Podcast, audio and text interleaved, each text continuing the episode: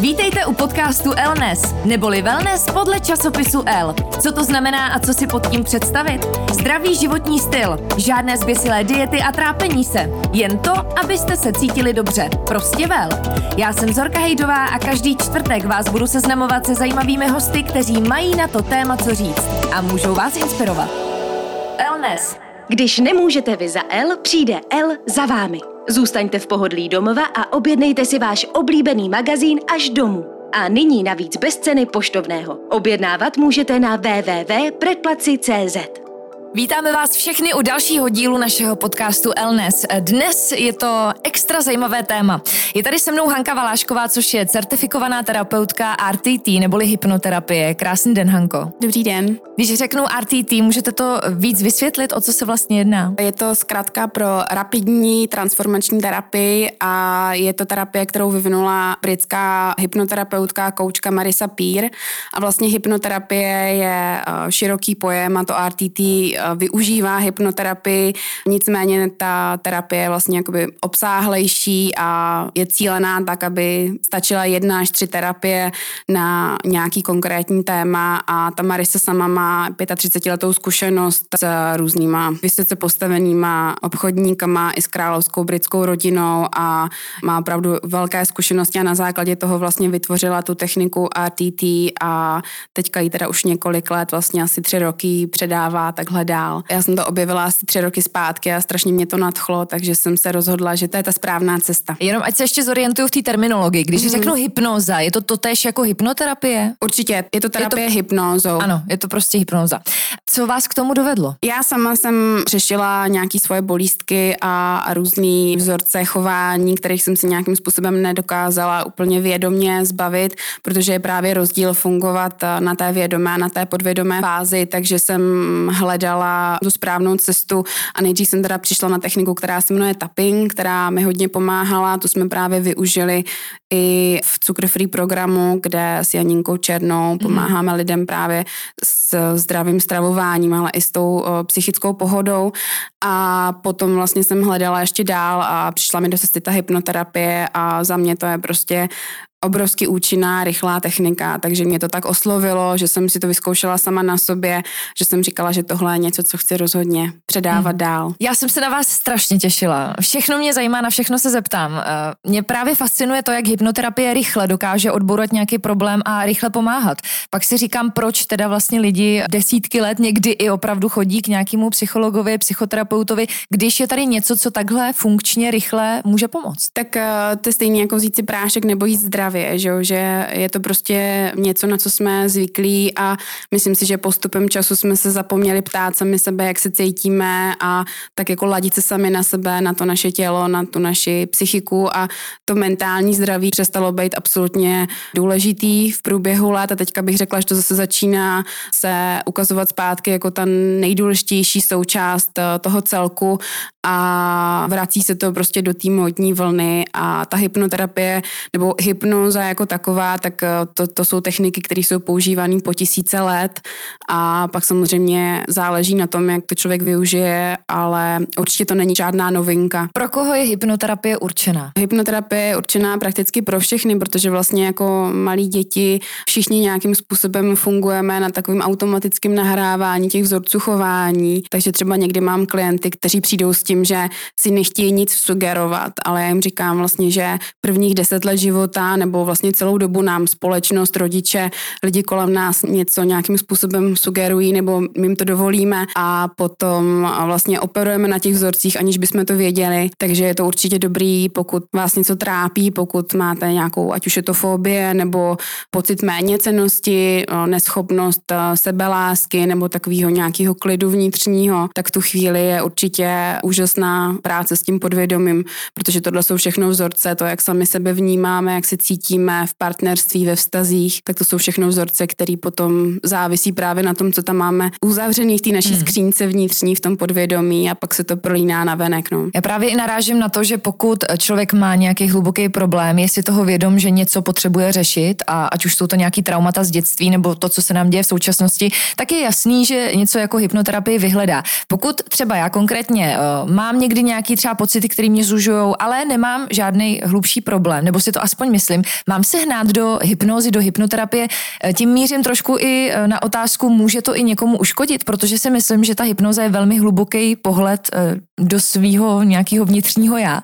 Už se někdy stalo, že to mělo naopak neblahý vliv? Určitě negativní vliv to nemá. Maximálně vám to ukáže nějaký věci, o kterých jste vůbec nevěděla a který musíte nějakou chvíli potom řešit. Samozřejmě ta terapie jako taková s tím řešením přichází mm. a pomůže vám, ale vždycky je to tak, že člověk nejdřív třeba se chová nějakým obraným způsobem, že je třeba kritický k okolí a sám k sobě a má pocit, že to je vlastně normální. Potom přijde nějaký uvědomění, kdy si vlastně uvědomíte, že to úplně jako normální není a že to je vlastně problém. A, a potom s tím uvědoměním si toho problému potom může souviset to, že se na nějakou dobu třeba cítíte hůř, mm-hmm. protože si vlastně uvědomujete to, jak vás to ovlivňuje v partnerství, v přátelství, ve vztahu sama k sobě a pak pokud s tím pracujete, tak se vám uleví a vlastně si uvědomíte, že předtím to zase až tak úplně v pohodě nebylo. Že mm. já až třeba teďka zpětně si uvědomu, jak moc nejistá jsem byla, jak moc vlastně jsem zakládala třeba svoji identitu na tom, kolik eh, znalostí mám a vlastně někdy se člověk skovává za titul, někdy se skovává za nějaký vědomosti a dělá z toho svoji identitu eh, a zase potom to vede k tomu, že jste v jiných oblastech toho života nejistá, vztahovačná, že člověk je žádlivý nebo nějakým způsobem ho zraňují určitý poznámky, které by vás ale zraňovat neměly. To znamená, ať už se bavíme i o nějakém seberozvoji a práci na sebe, tak výsledek té hypnozy je vždycky ten, že budu mít ten život třeba kvalitnější, že přijdu na něco, o čem jsem nevěděla, dokážu rozluštit nějaký problém. Určitě by vás to mělo posunout dál, nebo vás to posune. Ne vždycky to je nutně o tom, že přijdete na něco, o čem nevíte. Mm-hmm. Velká část klientů přijde s tím, že ví, co je jejich problém, ale nejsou schopní to vědomou eh, snahou změnit. Že třeba se prostě nemají rádi, nejsou schopní přestat se přejídat, nejsou schopní přestat kouřit, nejsou schopní přestat se kritizovat, nejsou schopní přestat dělat všechno pro ostatní a ne pro sebe a vlastně dávají třeba sami sebe na poslední místo. A nejhorší je dělat z toho takový jako svoje malý temný tajemství, mm-hmm. kdy má člověk nějaký problém a má pocit, že prostě ho nikdo jiný nemá a že on je ten špatný, ten rozbitý a ve finále, kdybychom si všichni povídali o tom, jak se cítíme uvnitř, tak vlastně zjistíme, že se takhle cítí všichni akorát prostě ta dnešní doba někdy hraje na tu dokonalou pózu a přesně uh, úžasný video je právě třeba Brené Brown, ta síla zranitelnosti, kdy opravdu v té autentičnosti a v tom ukázat tu svoji pravou tvář je ta největší síla, dokážete se s tím propojit jak s přáteli, tak s partnerem, tak prostě člověk, když potom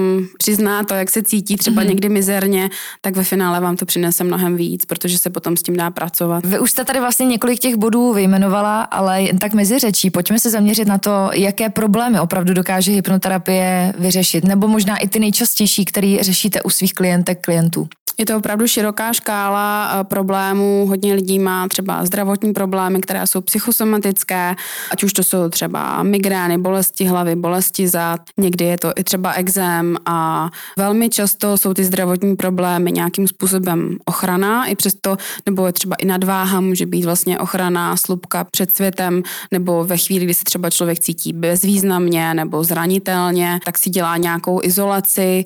Exém může třeba být kvůli tomu, že člověk volá po pozornosti rodičů nebo nějakým způsobem ty zdravotní problémy velmi často prezentují tu psychickou nepohodu nebo nějaký problém. Potom to jsou různé eh, fobie, ať už to jsou fobie z jehel, z pavouků nebo z motýla, tak eh, to jsou taky věci, které se tou hypnoterapií velmi jednoduše řeší, ale opravdu můj nejčastější vzor klienta je člověk, který je na sebe příliš tvrdý, perfekcionista, to je jeden z nejčastějších modelů a potom někdo, kdo vlastně se obětuje je pro všechny ostatní a není sám sebe schopen dávat na první místo, není schopen říct absolutně ne, je to prostě pro ně nemyslitelný a vlastně se člověk tak jako rozdá úplně pro to okolí ale u každého je to maličko, maličko něco jiného, ale takový běžný vzorec je, nemám se ráda, nedokážu se mít ráda, nedokážu se ocenit, pochválit a vlastně vyžaduju to všechno z okolí a potom vlastně ten člověk, když to vyžaduje z okolí, tak se mu rozbíjí vztahy, protože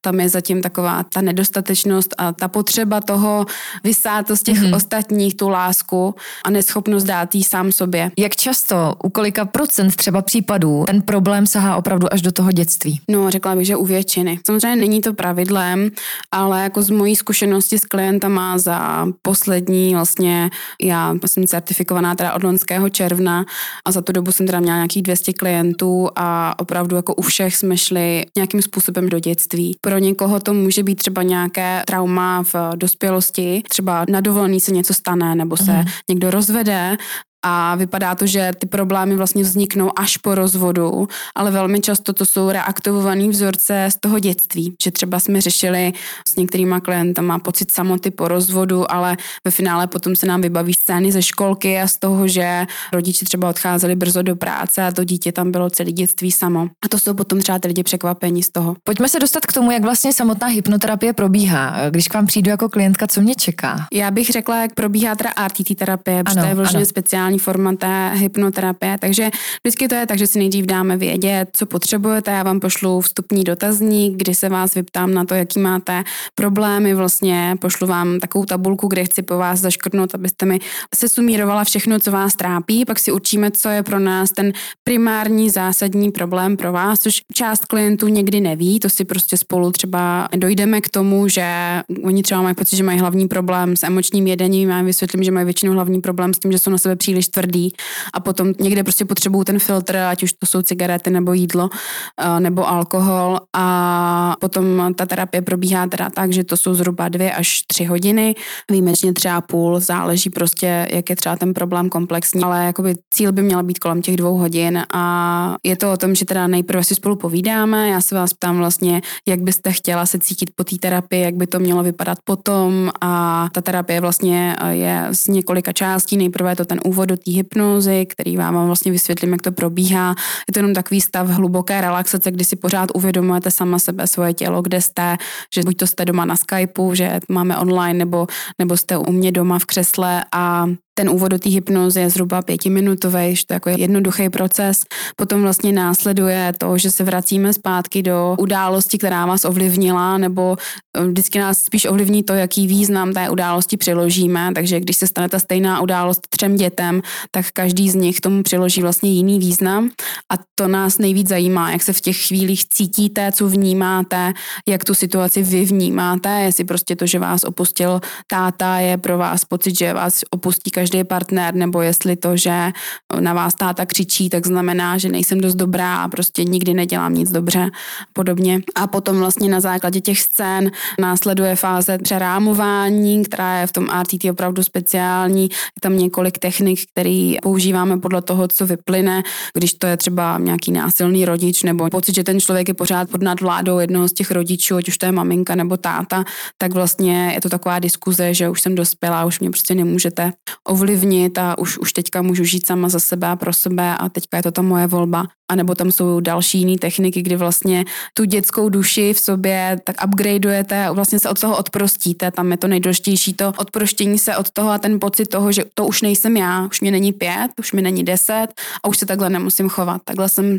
se musela chovat v těch pěti letech, protože jsem neměla jinou možnost ale teďka už to můžu dělat jinak. Takže to přerámování je ta nejsilnější část opravdu té terapie a potom ta poslední část, čemž je ta ATT vlastně velmi unikátní, je nahrávka, která je udělaná přímo na míru pro vás, pozitivních už afirmací, kde já vám vlastně opakuju, jak se cítíte. A to je vlastně audiohypnoza, kterou si potom posloucháte tři týdny po té terapii a posloucháte, jak je vám dobře, jak se cítíte dobře, že už teďka najednou umíte říkat ne, že už to nejste vy a že teďka se chováte jinak a jednáte jednáte jinak, protože už vám prostě není pět, ale třicet a hmm. že už vám to nemůže ublížit to, jak třeba jste se cítila jako malá. V jakých emocích odchází klienti z hypnozy? Předpokládám, že mají plnou hlavu myšlenek, ale jsou někdy třeba i slzy nebo nějaký větší emoce? Velmi často lidi pláčou, já teda sama uh, u těch svých terapií jsem brečela hodně, takže já jsem na to zvyklá, vždycky jim říkám to naopak, to plačte, to já jsem spokojená.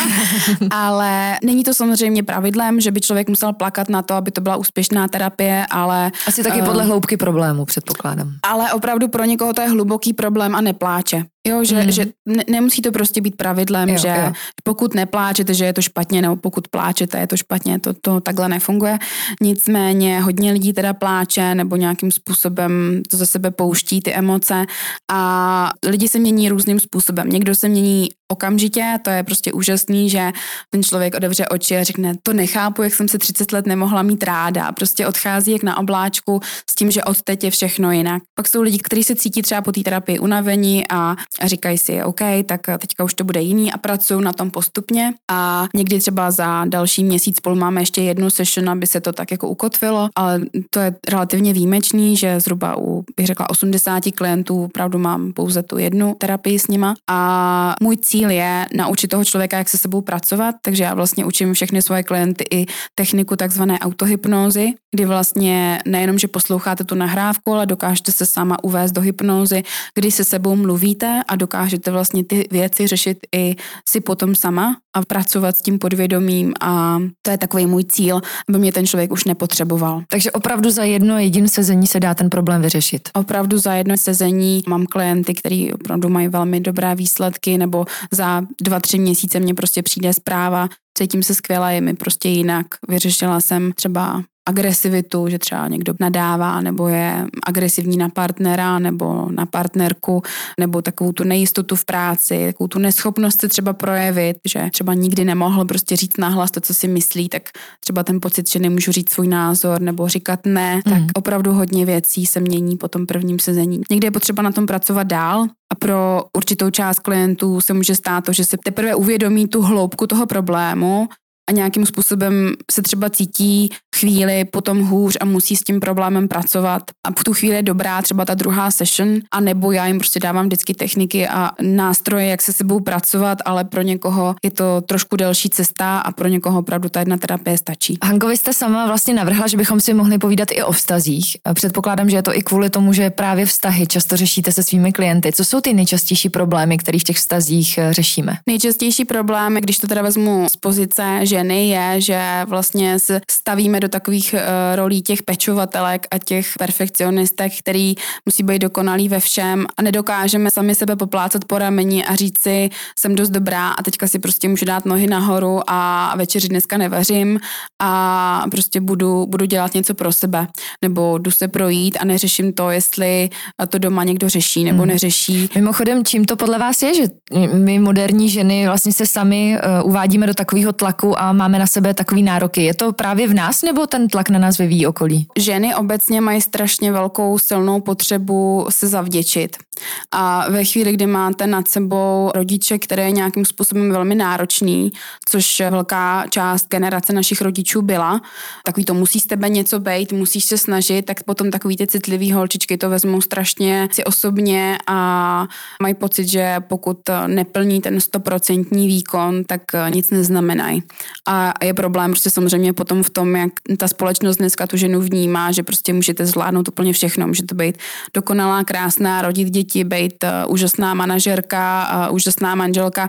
Tím, jak vlastně už jako ta role se tak rozšířila, tak potom uh, v kombinaci s tím vzorcem té dokonalosti je to naprosto devastující. Jak si nastavit hranice ve vztahu? Já si myslím, že je hrozně důležitý vlastně nastavit hranice sama sobě co jsem ochotná tolerovat a co si zasloužím a co ne. A spíš než soustředit tu energii na to, aby se ten vztah vylepšil, tak je potřeba soustředit tu energii směrem k sobě a dávat sama sobě větší ujištění, víc lásky a potom vlastně přestanete být tak závislá na tom partnerovi, protože mnoho žen, samozřejmě i mužů, ale já opravdu jakoby přiznávám, že 90% mých klientů jsou ženy a já to mám i z vlastní zkušenosti prožito, takže proto mluvím hlavně o ženách, nicméně i muži prostě prostě mají pocity méně cenosti a neoceněnosti a taky to jsou prostě hodní chlapy, který se snaží udělat všechno dobře a, a někdy to nejde a nicméně mluvím o ženách, protože s tím mám tu velkou zkušenost, tak opravdu ten pocit toho, že tu lásku vám musí dávat ten partner, že vás musí neustále ujišťovat, takový ty otázky typu jsem dost hezká, jsem dost chytrá, je to dost dobrý. A... Teď on nikdy neodpoví správně, že jo? Přesně tak, jako nikdy ne dost rychle, prostě odpovídej rychle, rychle, odpovídej lépe. A hlavně pokud v sobě máte tu díru, ten prostor, který není zaplněný tou sebeláskou, tak ten chlap to nikdy nezaplní, i když prostě bude sebe lepší. To prostě znám z vlastní zkušenosti, že i když mám partnera, který mě opakuje, jak mě miluje, tak pokud tam prostě není ta víra v to, že já si tu lásku zasloužím, že je mi k dispozici a že je to samozřejmé, že mě někdo miluje, tak pořád se člověk bude cítit nejistě a tak nějakým způsobem neuceleně. Je tam pořád taková díra, pořád takový prostor, který se snažíme buď to zajíst nebo za zacvičit nebo zapít nebo zaplásnout tou láskou zvenčí a potom vlastně člověk se dostává do takové pozice té závislosti, která nám není vůbec příjemná a projektujeme ten problém na toho partnera většinou. No. Kromě toho, že my ženy máme na sebe obrovský nároky z hlediska všech těch funkcí, které vykonáváme, tak eh, řešíme často vzhled, srovnáváme se s ostatními ženami. I tady klademe na sebe velký nároky, jak přijmout sama sebe, jak se třeba s tímhle problémem popasovat. Zase je to o tom pracovat třeba s těma podvědomýma vzorcema. My jsme, jak pracujeme s Janinkou z Cukr Free, tak jsme dávali eh, veřejně i dostupnou hypnózu na takzvanou body neutrality, na to, aby člověk vlastně sám k sobě našel lásku, úctu a respekt a přistupoval k sobě jako k nejlepší kamarádce, protože když prostě jdete na kafe s kamarádkou, tak neřešíte, co si dá k snídani, neřešíte, jestli prostě má o centimetr víc nebo méně v pase, jestli má prostě vrázku za levým okem, nebo jestli má jiný náušnice, nebo jestli se zrovna prostě stihla umít nebo neumít vlasy, jo, a a přesně takhle by člověk měl vnímat sám sebe, ale je to dlouhá cesta a přesně jako od té nenávisti k té lásce vede taková lávka, po který postupně jdeme. A je v pořádku, že to není ze dne na den a je to přesně o tom, stejně jako potřebujete vypracovat sval na ruce, tak potřebujete vypracovat i ten sval té sebelásky a rozhodnout se každý den pro to něco udělat, ideálně v kombinaci s těma technikama, které ovlivňují to podvědomí, protože pokud prostě máte tam z těch pěti let zakořeněno, já se nemůžu mít ráda, protože když na mě křičí máma, táta, když se s mnou někdo nekamarádí ve školce, tak stejně za nic nestojím a jediný, co mi teda pomůže být dokonalá, tak vlastně potom se té dokonalosti člověk strašně nerad vzdává, protože to je jediná vlastně šance, jak máme pocit, že dostaneme tu lásku. Další velký problém, taky už jste ho nakousla, nedokázat říct ne. Což třeba já i znám ze svého života, já každopádně často neumím říct ne a sama vím, že to je špatně, už v ten moment si to uvědomuju, ale přesto člověk někdy prostě tu schopnost nemá. Tak eh, jak se s tímhle popasovat? Je to zase potom taková ta role toho pečovatele a toho v angličtině se říká people pleaser, že vlastně zakládáte tu svoji hodnotu na tom, jak moc vás mají rádi ostatní a to je zase potřeba pracovat na tom, že ta vaše hodnota je vaše, že si ji určujete vy sama a s tím uměním říkat ne, samozřejmě je dobrý, odkud to pramení, protože třeba člověk nikdy neumí říkat ne, protože se bojí, že bude potrestaný, že opravdu tam je takový iracionální strach z toho říct ne, ale říct si, dneska už nikdo nepotrestá, naopak jako tím trestám sama sebe, když pořád říkám někomu ano a říkám vlastně ne sama sobě. Takže to otočit, že když řeknete někomu ne, tak říkáte ano sama sobě, ale opravdu zase pracovat v tom, třeba v té hypnoze si, když potom vám budu opakovat, že teďka už to neumíte říct, že jestli to třeba nacvičit před zrcadlem, nebo ideálně třeba mezi fáce, kdy vlastně řeknete, já si to rozmyslím a vlastně seberete mezi tím tu sílu a pak mm-hmm. řeknete to ne v té druhé vlně, kdy vlastně z toho ano na ne se přechází zase, je to taková cesta, takže opravdu to říct, ten, tu mezi fázi, já si to rozmyslím, promiň, mám toho teďka hodně, promyslím to, dám ti vědět, budu, můžete říct třeba, budu se snažit a potom vlastně jakoby ze zálohy, jako už, hmm. už, už z té pozice toho, kdy se obrníte, tak třeba to napíšete a potom to budete schopná říct i do očí a říct, ne, ne, nemůžu to udělat, prostě to neudělám, protože bych potom neměla třeba čas sama na sebe. Předpokládám, že podobný postup bude i v problému, když si neumíme říct o to, co chceme vlastně, ať už v životě nebo v práci a tak dále. Vždycky je zatím strach, že vás někdo nebude mít dost rád většinou. Jo, že když někomu řeknete ne, tak eh, že prostě z vás bude eh, zklamaný a přesně takový to, i třeba takový ty nátlaky těch rodičů, že když si člověk se snažil nějak si vymezit ten svůj vlastní názor, tak ještě za to byl potrestaný, nebo takový ty diskuze s rodičema, kdy vlastně je to jenom ten monolog od toho rodiče, kdy sedíte tři hodiny u stolu a nemůžete říct nic a když něco řeknete, tak se to ještě zhorší mm, x mm. násobně, tak odtud přesně pramení ty pocity, nemůžu, nemůžu s tím rodičem diskutovat. A já to třeba vidím u partnera teďka s dcerou, který eh, s ní diskutuje, ale někdy taky řekne, nediskutuj se mnou.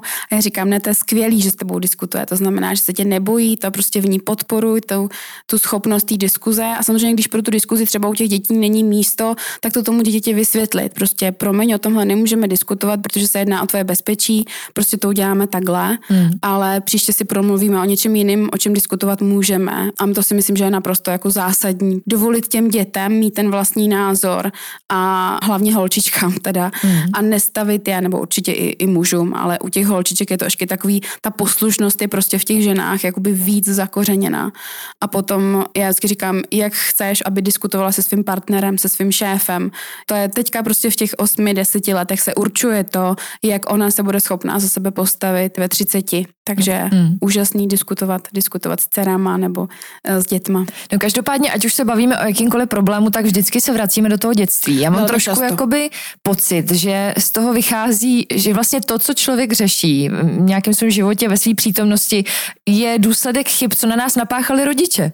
no to tak trošku jako z toho zní. Můžou to být samozřejmě rodiče, že to napáchají tím, jak se k nám chovali, pak to můžou být rodiče, co napáchají tím, že nás opustili, pak to můžou být uh, spolužáci, učitelé, prarodiče, kamarádi, partneři první nějaký a někdy to jsou prostě věci z 15 let. Výjimečně prostě se dostanete, jakoby, že řešíte opravdu jenom tu dospělost, ale velmi často je to právě navázaný ještě na nějaký vzorec z toho dětství. Dokážeme teď eh, ten pohled úplně otočit a naopak promluvit k rodičům, jak se nechovat třeba, aby jednou jejich děti nemuseli eh, chodit na hypnoterapii a řešit podobné problémy? Je to jako i teda pro mě, jako pro hypnoterapeuta, já teďka mám nově v životě, teďka rok už osmiletou dceru partnera, hmm. takže to na tom pozoru. Určitě, jakmile na to dítě dáte nálepku, tak eh, mu ublížíte. I když to prostě bude to, jsi hodná holčička, s bráchou jsou problémy a s tebou nejsou, tak prostě ta nálepka tomu dítěti může ublížit, protože to dítě si prostě řekne, aha, tak já musím být ta hodná holčička,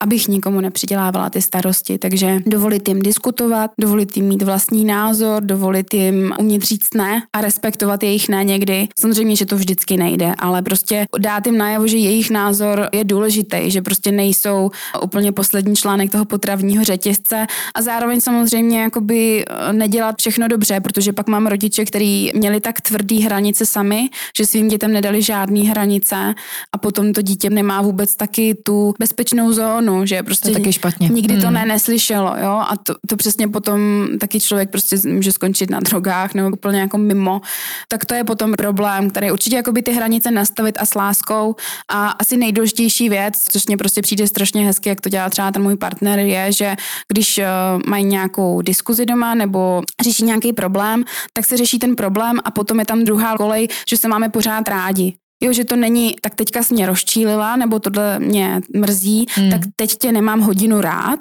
ale že to je, mám tě rád pořád, akorát teďka prostě nepůjdeš ven, nebo nepůjdeš na tablet, nebo, nebo něco takového, ale vlastně jako dávat tu lásku těm dětem dál, i přesto, že třeba oni se totiž chtějí udobřit, oni chtějí přijít a říct, tak jako obejmout se a, a právě potom takový to dusno od těch rodičů, takový to ne, teď ještě ne, až zítra se prostě budeme mít rádi, tak to je ten jako největší problém, že tu lásku vlastně spojíme s tím perfekcionismem, s tím musím být dokonalá, jinak mě naši nebudou mít rádi, takový to vrať se, až budeš normální, tak mm. nespojovat tu lásku s tím, s tím výkonem, chválit děti za to, za snahu a ne za výkon, nebo ne, ne za, za ty výsledky, ale za snahu. Takže prostě, když se učí týden a dostane trojku, tak je to mnohem lepší, než když se učil půl dne a dostal jedničku.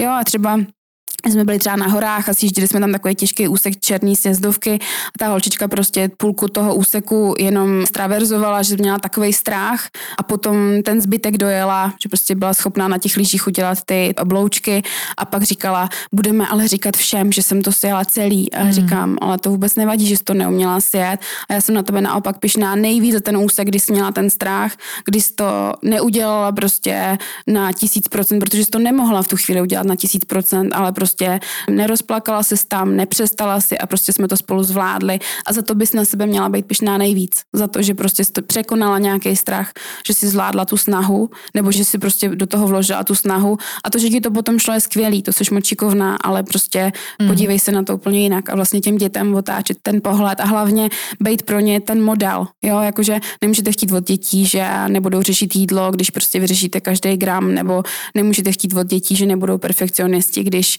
se tisíckrát za den skritizujete a budete k ním tvrdá.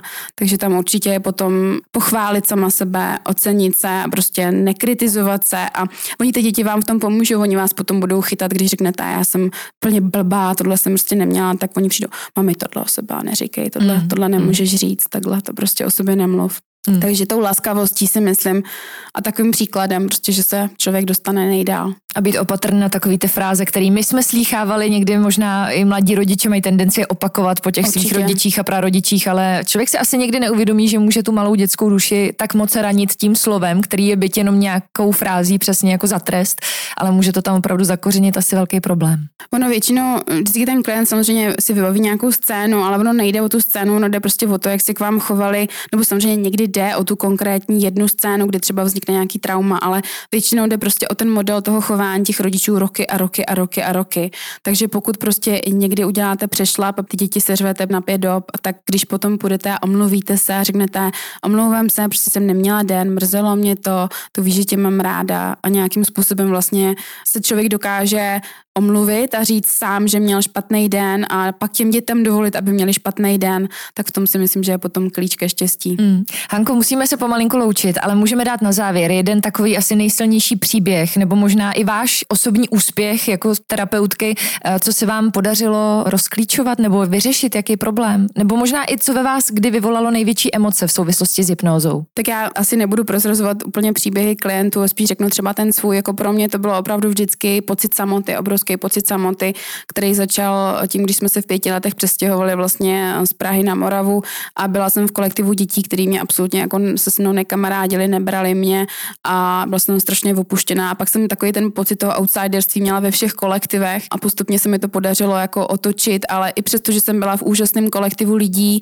tak jsem se pořád cítila sama a musím říct, že potom teďka třeba ten přesun do Anglie, kam jsem se loni nebo letos eh, přesunula, ještě v kombinaci s tím koronavirem, tak ze mě ten vzorec už dostala na dobro a, a opravdu jako je, je to prostě něco, co člověk třeba nějakým způsobem zpracovává i delší dobu, ale to se mi jako podařilo pustit a potom takový jakoby iracionální strach a hlavně takový pocit, že nemůžu být šťastná, když někdo kolem mě ještě šťastný není, tak to bylo takový vždycky moje téma, hmm. že jsem ta pečovatelka a že vlastně jako to moje štěstí závisí na tom, jestli jsou všichni kolem šťastní a spokojení, tak eh, to se mi podařilo, věřím, eh, zpracovat a i potom teda v té roli toho terapeuta je super tohle nemít, protože jinak by vás to sežralo. No. Každopádně máte krásnou práci, protože děláte lidi šťastnější. Je to, je to, je to super, je to krásný pomáhat prostě někomu zkrátit tu cestu, kterou já jsem šla hodně dlouho, nebo mám pocit, že relativně dlouho, tak eh, umět ji někomu zkrátit je krásný. Naším hostem v podcastu Elnes byla Hanka Valášková, certifikovaná terapeutka RTT. Bavili jsme se o hypnoze. Díky moc, Hanko, že jste přijala pozvání. Já moc děkuji za pozvání, bylo to super. A budeme se těšit zase za týden v podcastu Elnes. Tento podcast vám